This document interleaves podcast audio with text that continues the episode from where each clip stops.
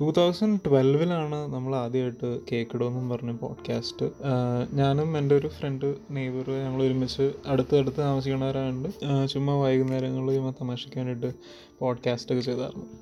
അപ്പോൾ അതാണ് two thousand ട്വൽവിൽ നമ്മൾ ആദ്യമായിട്ട് ചെയ്ത ഒരു പോഡ്കാസ്റ്റ് നമ്മൾ അത് കഴിഞ്ഞിട്ട് ഒരു അഞ്ചാറ് എപ്പിസോഡ് ഇറക്കി.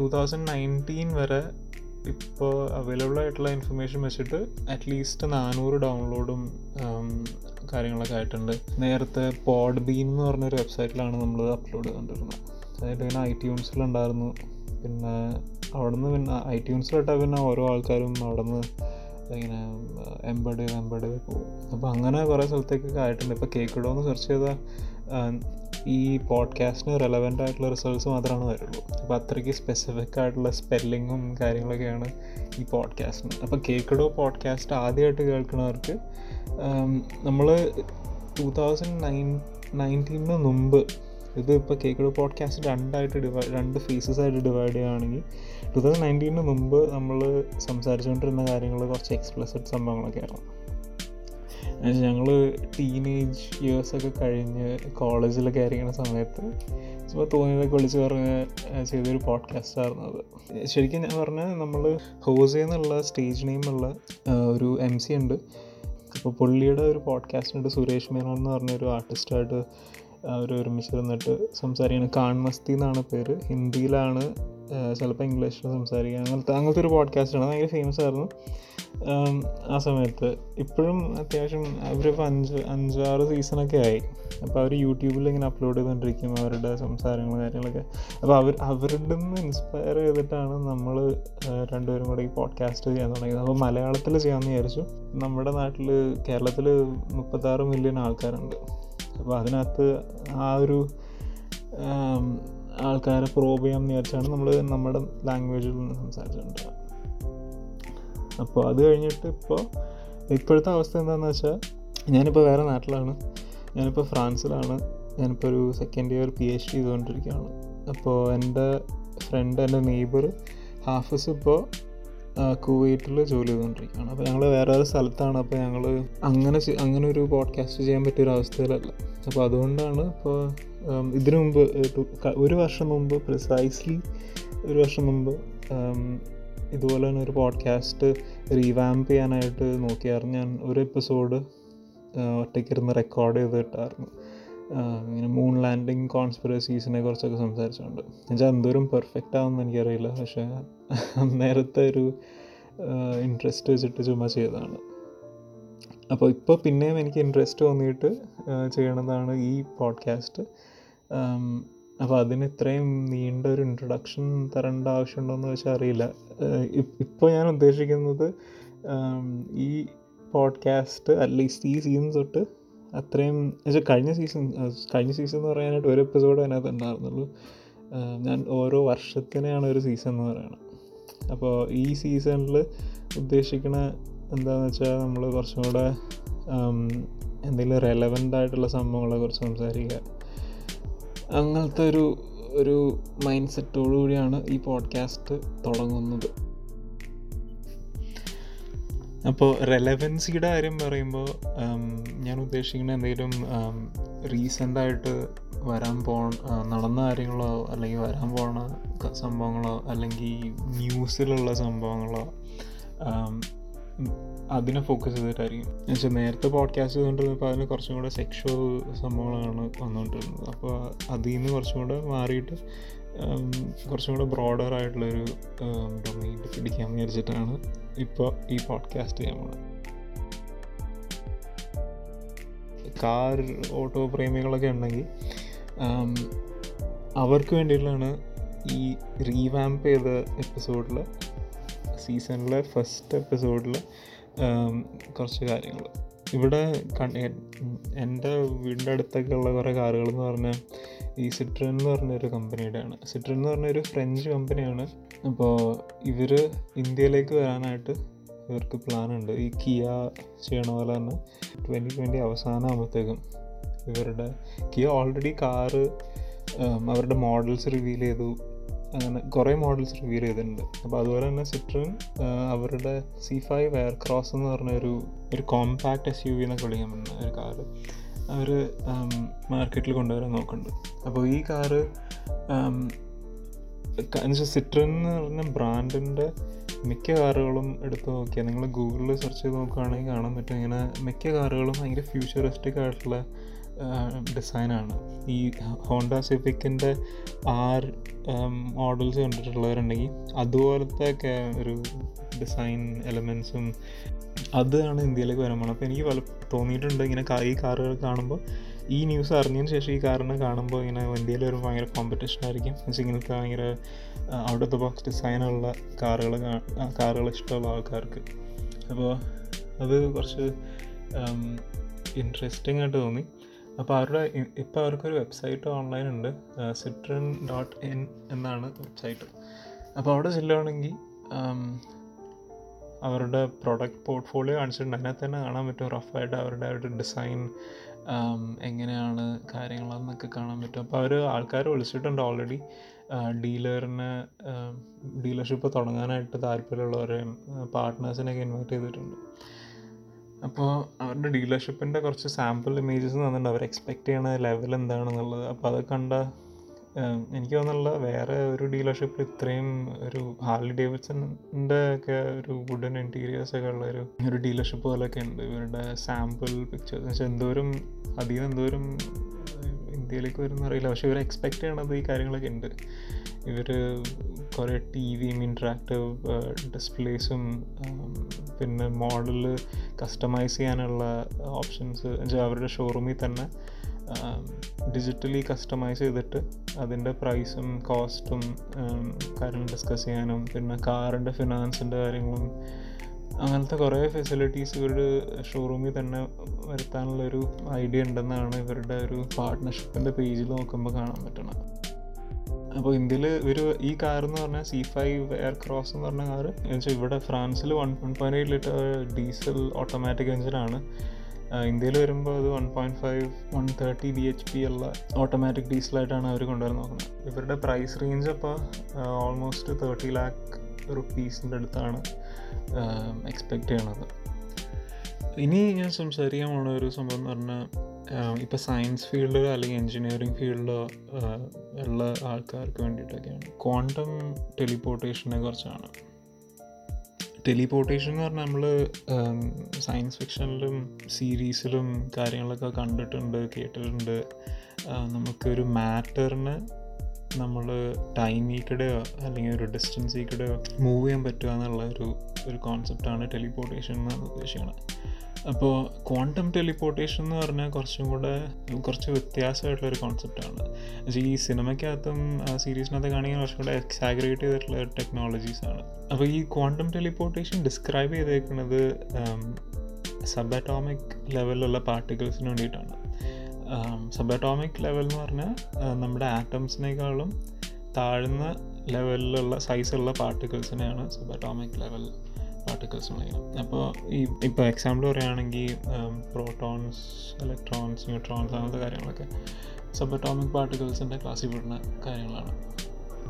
അപ്പോൾ ഈ സബ് അറ്റോമിക് പാർട്ടിക്കിൾസിനെ എൻടാങ്കിൾ ചെയ്യാൻ പറ്റുമെന്ന് കുറച്ച് നയന്റി ത്രീയിൽ നയന്റീൻ നയന്റി ത്രീയിൽ ആൾക്കാർ പ്രൂവ് ചെയ്തിട്ടുണ്ട്. തിയററ്റിക്കലി ഇങ്ങനെ സിമുലേഷനൊക്കെ ചെയ്തിട്ട് ഇവർക്ക് എൻടാങ്കിൾ ചെയ്യാൻ പറ്റും. എൻടാങ്കിൾ ചെയ്യാൻ പറ്റുമെന്ന് പറഞ്ഞാൽ ഒരു സബ് അറ്റോമിക് പാർട്ടിക്കിളിന് ഒരു ലൊക്കേഷനിലുള്ള ഒരു സബ് അറ്റോമിക് പാർട്ടിക്കിളിന് നമ്മൾ ചെയ്യണ എന്ത് കാര്യവും മറ്റേ സബ് അറ്റോമിക് പാർട്ടിക്കിൾ ഇതിന്റെ പെയർ പാർട്ടിക്കിളിന് ഒരു ലോസും ഇല്ലാണ്ട് ഒരു ഇൻഫർമേഷൻ ലോസ് ഇല്ലാണ്ട് ആ സെയിം എഫക്റ്റ് നമ്മൾ അപ്ലൈ ചെയ്ത എഫക്റ്റ് അതിനും ഫീൽ ചെയ്യും എന്നുള്ള ഒരു തിയററ്റിക്കൽ പ്രൊഡിക്ഷനെ ബേസ് ചെയ്തിട്ടാണ് ഈ ക്വാണ്ടം ടെലിപ്പോർട്ടേഷൻ ഡിസ്ക്രൈബ് ചെയ്തേക്കുന്നത് അപ്പോൾ ഈ ഒരു എന്റാങ്കിൾമെന്റ് ഉപയോഗിച്ച് എന്റാങ്കിൾമെന്റ് എന്ന് പറഞ്ഞാൽ പറഞ്ഞു നമ്മളിപ്പോൾ ഒരു എനിക്കൊരു ട്വിൻ ഉണ്ടെന്ന് വിചാരിച്ചു എന്നെ പോലെ തന്നെ ഇരിക്കണം എന്നെ പോലെ തന്നെ സംസാരിക്കണം എന്നെ പോലെ തന്നെ ബിഹേവ് ചെയ്യണ ഒരു ട്വിൻ ഉണ്ട് അപ്പോൾ ഞാൻ എന്നെ ഒരു എന്നിട്ട് എന്റെ മേത്തേക്ക് ഒരാൾ വന്ന് ഇടിച്ചു. എന്നിട്ട് എന്റെ ട്വിൻ എന്റെ അടുത്ത് പോലും ഇല്ല പക്ഷെ വേറെ ഏതോ ജില്ലയിലോ സ്റ്റേറ്റിലാണെന്നുള്ള വിചാരിച്ചു. അപ്പോൾ ആ ട്വിന്നിന് എന്നെ ഇടിക്കുമ്പോഴുണ്ടായ സെയിം പെയിനും എഫക്റ്റും ആ ഒരു ട്വിന്നിനും ഫീൽ ചെയ്യും. അല്ലെങ്കിൽ ഞാൻ വിചാരിക്കണ കാര്യം അല്ലെങ്കിൽ ഞാൻ വായിക്കണ കാര്യം എന്റെ ട്വിന്നിനും വായിക്കാൻ പറ്റും. അല്ലെങ്കിൽ അത് അറിയാൻ പറ്റും. അപ്പോൾ അങ്ങനത്തെ ഒരു തിയറട്ടിക്കൽ സംഭവമാണ്. അപ്പോൾ നമ്മൾ കേൾക്കുമ്പോൾ ഇതൊക്കെ ശരിക്കും നടക്കുന്ന സംഭവമാണോ എന്നൊക്കെ വിചാരിക്കും. പക്ഷേ അത് ആൾക്കാർ എക്സ്പെരിമെന്റലി പ്രൂവ് ചെയ്തു. ഈ ഒരു എന്റാങ്കിൾമെന്റ് എക്സിസ്റ്റ് ചെയ്യുന്നുണ്ട് സബ് പാർട്ടിക്കിൾസിൽ പക്ഷേ ഓർത്തിരിക്കേണ്ട കാര്യം മാറ്ററിനെ അല്ല ഇത് മാറ്റർ എന്ന് പറഞ്ഞാൽ നമ്മുടെ എന്തെങ്കിലും കല്ലാവട്ടെ മരമാവട്ടെ ഇതിനൊന്നും അല്ല നമ്മൾ ടെലിപ്പോർട്ട് ചെയ്യാൻ പറ്റുമെന്ന് പറയുന്നത് ഇൻഫർമേഷന് മാത്രമാണ്. നമ്മളിപ്പോൾ എന്തെങ്കിലും ഒരു ഇൻഫർമേഷൻ ഒരു പാർട്ടിക്കിളിന് കൊടുത്താൽ മറ്റേ പാർട്ടിക്കിളിനും അത് ഇൻഫർമേഷൻ കിട്ടും ഒരു ലോസും ഇല്ലാണ്ട്. ഇതാണ് ബേസിക്കലി ക്വാണ്ടം ടെലിപ്പോർട്ടേഷൻ എന്ന് പറഞ്ഞാൽ ചിലപ്പോൾ കുറേ നാൾ കഴിയുമ്പോൾ ഈ യൂട്യൂബിൽ നീൽഡ് ഗ്രാസ് ടൈസൺ അവരുടെ ഒരു പോഡ്കാസ്റ്റിന്റെ സ്റ്റാർട്ട് റേഡിയോ പുള്ളി അപ്പോൾ ഇതിനെക്കുറിച്ച് കുറേ കാര്യങ്ങൾ അതിനകത്ത് സംസാരിക്കുന്നുണ്ട്. ഇനി അടുത്ത് സംസാരിക്കാൻ ഉദ്ദേശിക്കുന്നത് വെയിറ്റ് ലോസിനെ കുറിച്ചാണ്.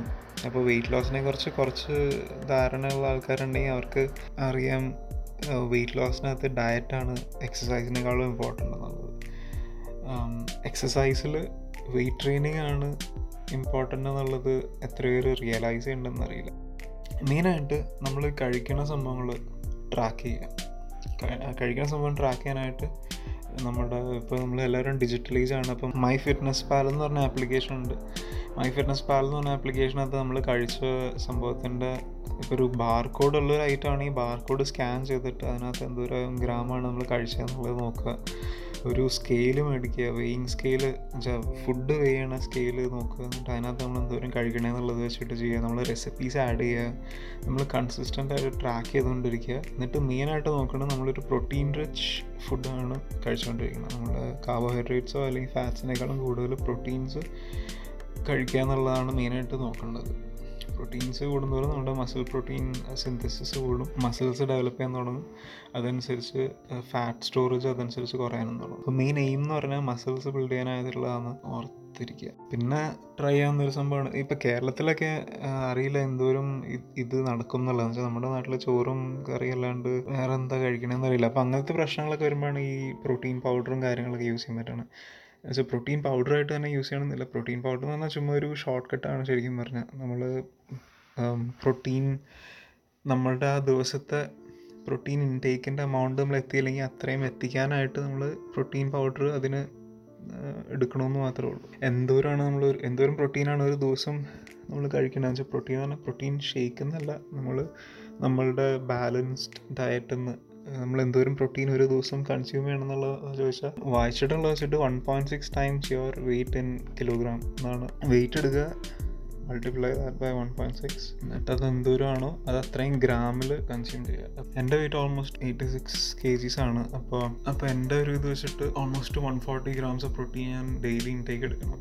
എങ്കിലാണ് എനിക്ക് മസിൽസ് ഡെവലപ്പ് ചെയ്യാനായിട്ടുള്ള ആവശ്യത്തിനുള്ള പ്രോട്ടീൻ കിട്ടും. അതുമാത്രം പോരാ അതനുസരിച്ച് വർക്കൗട്ട് ചെയ്യണം കൺസിസ്റ്റന്റ് ആയിട്ട് വർക്കൗട്ട് ചെയ്യണം അപ്പോൾ നമ്മളൊരു പ്ലാൻ ഉണ്ടാക്കി അതിനോട് സ്റ്റിക്ക് ചെയ്യുക നമ്മൾ ഒരു ത്രീ ടൈംസ് എ വീക്ക് എന്നുള്ള രീതിയിൽ ജിമ്മിൽ പോയിട്ടോ അല്ലാണ്ടോ വെച്ചാൽ വെയിറ്റ് ട്രെയിനിങ്ങിനകത്ത് ഫോക്കസ് ചെയ്യുകയാണെങ്കിൽ കുറച്ചും കൂടെ ഫാസ്റ്റ് റിസൾട്ട്സ് കിട്ടാനായിട്ട് ചാൻസ് നമ്മൾ കാർഡിയോ ചെയ്ത് എന്തോരം ഫാറ്റ് ബേൺ ചെയ്യാൻ പറ്റുന്നത് അത്രയും അത്രയും കുറവാണ്. നമ്മൾ ഹാർട്ട് ബീറ്റ് റേസ് ചെയ്യുക എന്നുള്ളതാണ് മെയിൻ എയിം അത് എങ്ങനെയാണെന്ന് വെച്ചാൽ നിങ്ങൾക്ക് സ്യൂട്ടബിൾ ആയിട്ടുള്ള രീതിയിൽ ചെയ്ത് നോക്കുക മൊണോട്ടോണസ് ആയിട്ടുള്ള ഒരു പ്ലാനിൽ പോലും നമ്മൾ എപ്പോഴും മിക്സ് ആൻഡ് മാച്ച് ചെയ്തുകൊണ്ടിരിക്കുക. നമ്മൾ നമുക്ക് എന്താ വർക്ക് ചെയ്യണമെന്നുള്ള നോക്കുക. എനിക്ക് അറ്റ്ലീസ്റ്റ് വർക്ക് ചെയ്യണത് വെയിറ്റ് ട്രെയിനിങ് ആണ്. ഞാൻ കാർഡിയോ അത്രയും ചെയ്യാറില്ല. പക്ഷേ എന്റെ കേസിൽ ഞാൻ ഡെയിലി എന്റെ കമ്മ്യൂട്ട് എന്ന് പറഞ്ഞാൽ സൈക്കിളിലാണ് at least ten kilometres daily ഞാൻ സൈക്കിൾ യൂസ് ചെയ്യുന്നുണ്ട്. അപ്പോൾ അതെന്റെ ഓൾമോസ്റ്റ് കാർഡിയോ ആയിട്ടും എക്സസൈസും ഡയറ്റും കാര്യങ്ങളൊക്കെ നോക്കി കഴിഞ്ഞാൽ മെയിനായിട്ട് വേണ്ടത് ഉറക്കമാണ്. നമ്മൾ എല്ലാ ദിവസവും എട്ട് മണിക്കൂർ വെച്ച് ഉറങ്ങാൻ നോക്കുക. നമ്മുടെ ബോഡിക്ക് റിക്കവർ ചെയ്യാനുള്ളൊരു അവസരം കൊടുക്കുക. നമ്മൾ റെസ്റ്റ് എടുക്കുക.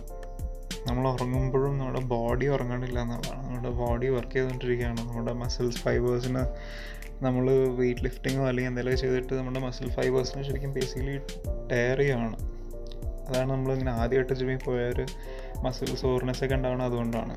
അപ്പോൾ മസിൽ ടയറിന് മസിൽ ടയർ എന്ന് പറഞ്ഞ ഒരു മെഡിക്കൽ കണ്ടീഷനാണ് ഞാൻ മസിൽ ഫൈബർ ടയർ എന്നാണ് ഉദ്ദേശിച്ചത്.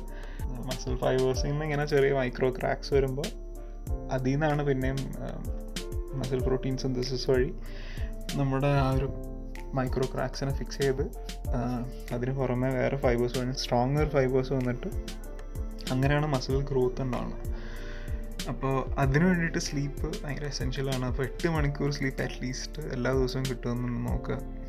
ഉറങ്ങാൻ ശ്രമിക്കുക.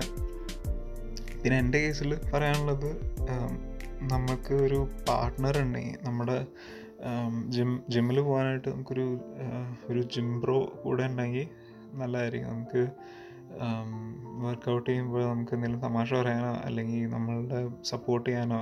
അപ്പോൾ നമ്മുടെ സ്പോട്ടർ എന്ന് പറയുന്ന നമ്മളിപ്പോൾ ഒരു എന്തെങ്കിലും ജിമ്മിൽ പോയിട്ട് എന്തെങ്കിലും ഹെവി വെയിറ്റ് ഒക്കെ എടുത്ത് ലിഫ്റ്റ് ചെയ്യുന്ന സമയത്ത് നമുക്ക് ഇഞ്ചുറീസ് ഒന്നും വരാണ്ടിരിക്കാനായിട്ട് നമുക്ക് സ്പോട്ടർ നമ്മളെ ഹെൽപ്പ് ചെയ്യാൻ പറ്റും. ഒരു പാർട്ട്ണർ ഉണ്ടെങ്കിൽ പിന്നെ നമുക്കൊരു മോട്ടിവേഷൻ നമുക്ക് എല്ലാ ദിവസവും ജിമ്മിൽ പോകാനായിട്ട്.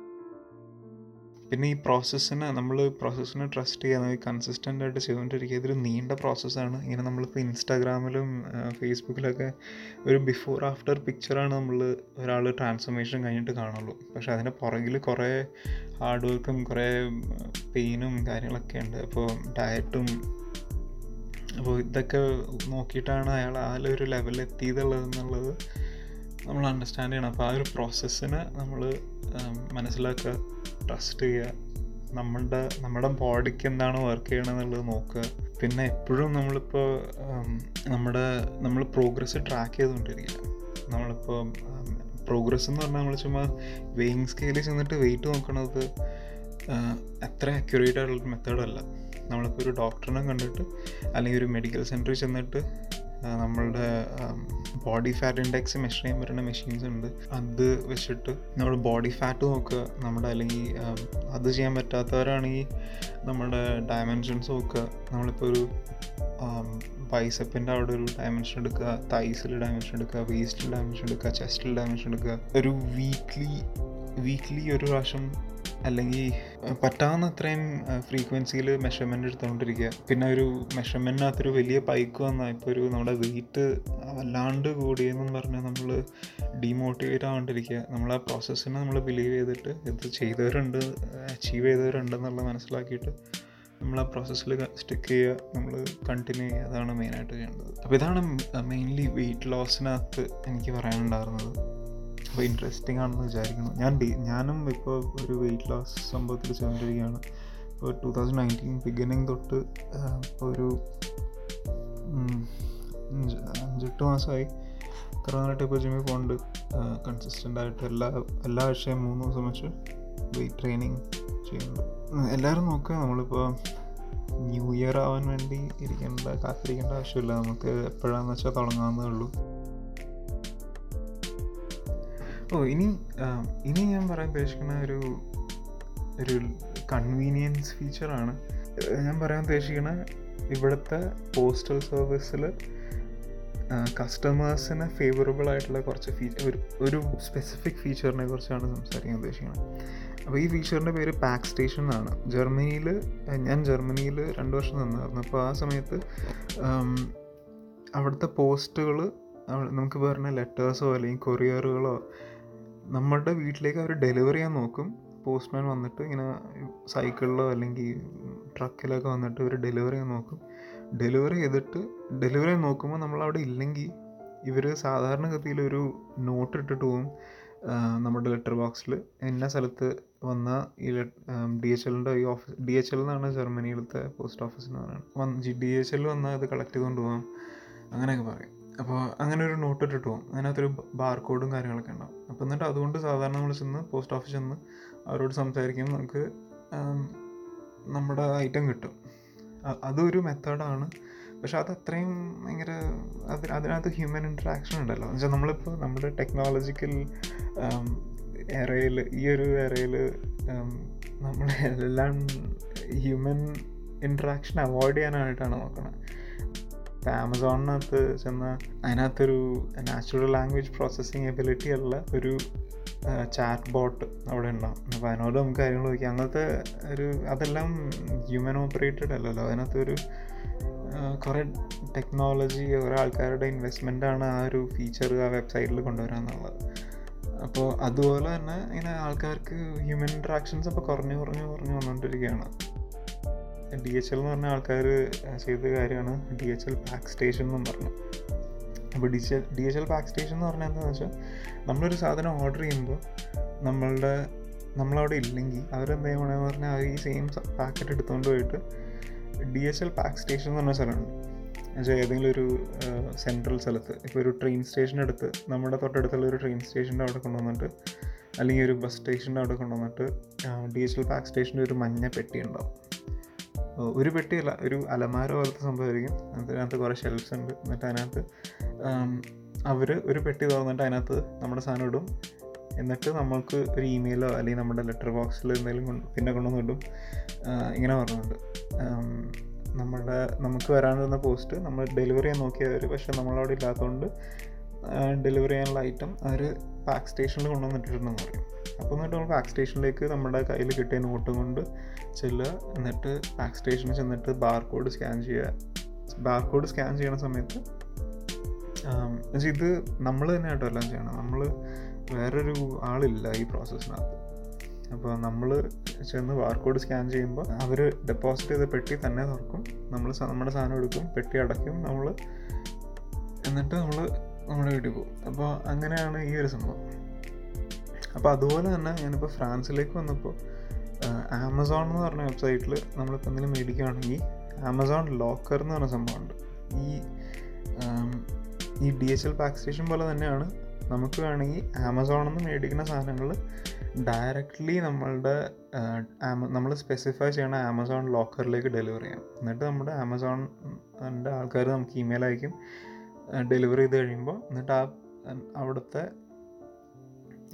അവിടെ ആ ഡെലിവറി ചെയ്ത ആമസോൺ ലോക്കറിലെ ഏത് ബോക്സിലാണോ ആ ബോക്സിലേക്കുള്ള ഒരു പിൻ നമ്പർ നമുക്ക് തരും. ഒരു എട്ടൊക്കെ പിൻ നമ്പർ വരും. എന്നിട്ട് നമ്മൾ അവരുടെ ആമസോൺ ലോക്കർ സെറ്റപ്പ് ചെയ്തേക്കണം. അതൊരു ഷെൽഫ് പോലെ സംഭവമാണ്. സെറ്റപ്പ് ചെയ്തേക്കുന്ന സ്ഥലത്ത് ചെല്ലുക. എന്നിട്ട് പിന്നെ അടിക്കുക. ബോക്സ് ഓർക്കും നമ്മൾ സാധനം എടുക്കുക. പിന്നെ ബോക്സ് അടയ്ക്കുക. അപ്പോൾ അങ്ങനെ അങ്ങനെയാണ് ഈ ഈ രണ്ട് ഫീച്ചേഴ്സും ഇപ്പോൾ എനിക്ക് തോന്നുന്നത് നമ്മുടെ നാട്ടിൽ വന്നാൽ കുറച്ചും കൂടെ ആൾക്കാർക്ക് ആയിട്ട് വരുന്നു. പക്ഷെ എനിക്കുണ്ടായ ഒരു എക്സ്പീരിയൻസ് എന്താണെന്ന് വെച്ചാൽ ഞാൻ നാട്ടിൽ താമസിക്കുന്ന ഒരു ഭയങ്കര ലോക്കൽ സ്ഥലത്താണ്. അത്രയും എന്താണ് എന്റെ അടുത്ത് ഒരു ഞാനിപ്പോൾ ഒരു ഫ്ലിപ്കാർട്ടിൽ നിന്നൊരു സാധനം ഓർഡർ ചെയ്ത്. പോണത് വല്ല തൊടുപുഴയൊക്കെ ആയിരിക്കും എന്നിട്ട് തൊടുപുഴയിൽ നിന്ന് ആൾ പത്തിരുപത് കിലോമീറ്റർ വണ്ടിയൊക്കെ ഓടിച്ച് സ്കൂട്ടറിൽ ഓടിച്ച് ഒന്ന് വേണം ഡെലിവറി ചെയ്യാൻ. അപ്പോൾ ആ സമയത്ത് ഞാൻ വീട്ടിലല്ലെങ്കിൽ ആ സാധനം കൂടെ ഒരു തൊടുപുഴയ്ക്ക് പോകും എന്നിട്ട് നമ്മളോട് പറയും തൊടുപുഴയ്ക്ക് എന്നിട്ട് അവിടെ നിന്ന് എടുത്തുകൊണ്ട് കൊള്ളാൻ പറയും. അപ്പോൾ ഇങ്ങനെ ഒരു പ്രാവശ്യം സംഭവം നടന്നു.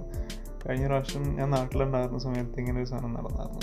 അപ്പോൾ അങ്ങനെ ഓർത്തപ്പോഴാണ് ഈ ജർമ്മനിയിലും ഫ്രാൻസിലൊക്കെ ഉള്ള പോലെ നമ്മുടെ നാട്ടിലും വേണമെന്ന് തോന്നിയത്.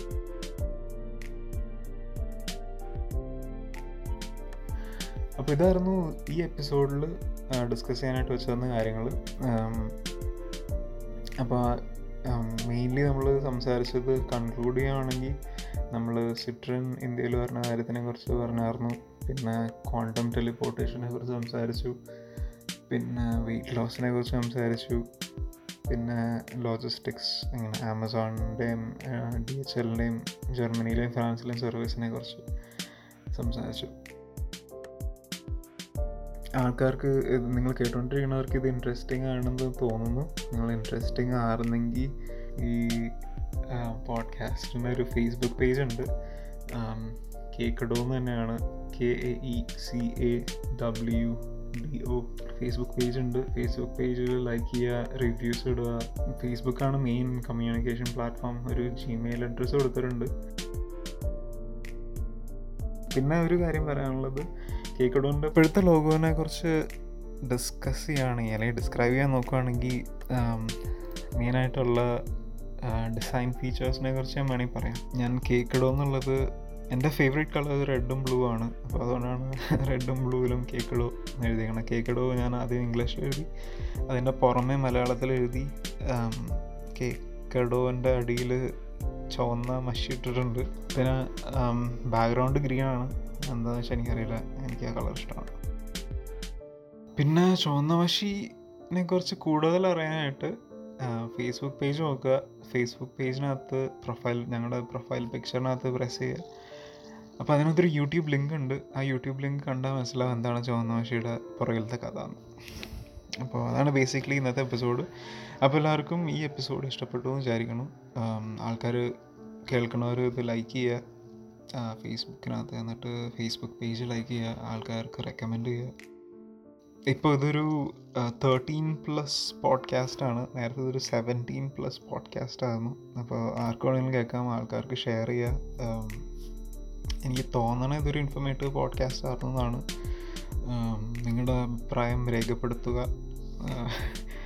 അറിയിക്കേണ്ട അറിയിക്കേണ്ട വിലാസം സിംപ്ലി ഡീസന്റ് അറ്റ് അപ്പോൾ എല്ലാവർക്കും ഇഷ്ടപ്പെട്ടു എന്ന് വിചാരിക്കണു അടുത്ത എപ്പിസോഡിനകത്ത് കുറച്ചും കൂടെ നിങ്ങളുടെ ഫീഡ്ബാക്ക് അനുസരിച്ച് കുറച്ചുകൂടെ ഇൻട്രസ്റ്റിംഗ് ആയിട്ടുള്ള കാര്യങ്ങൾ ഇൻക്ലൂഡ് ചെയ്യാൻ നോക്കാം. അപ്പോൾ ശരി.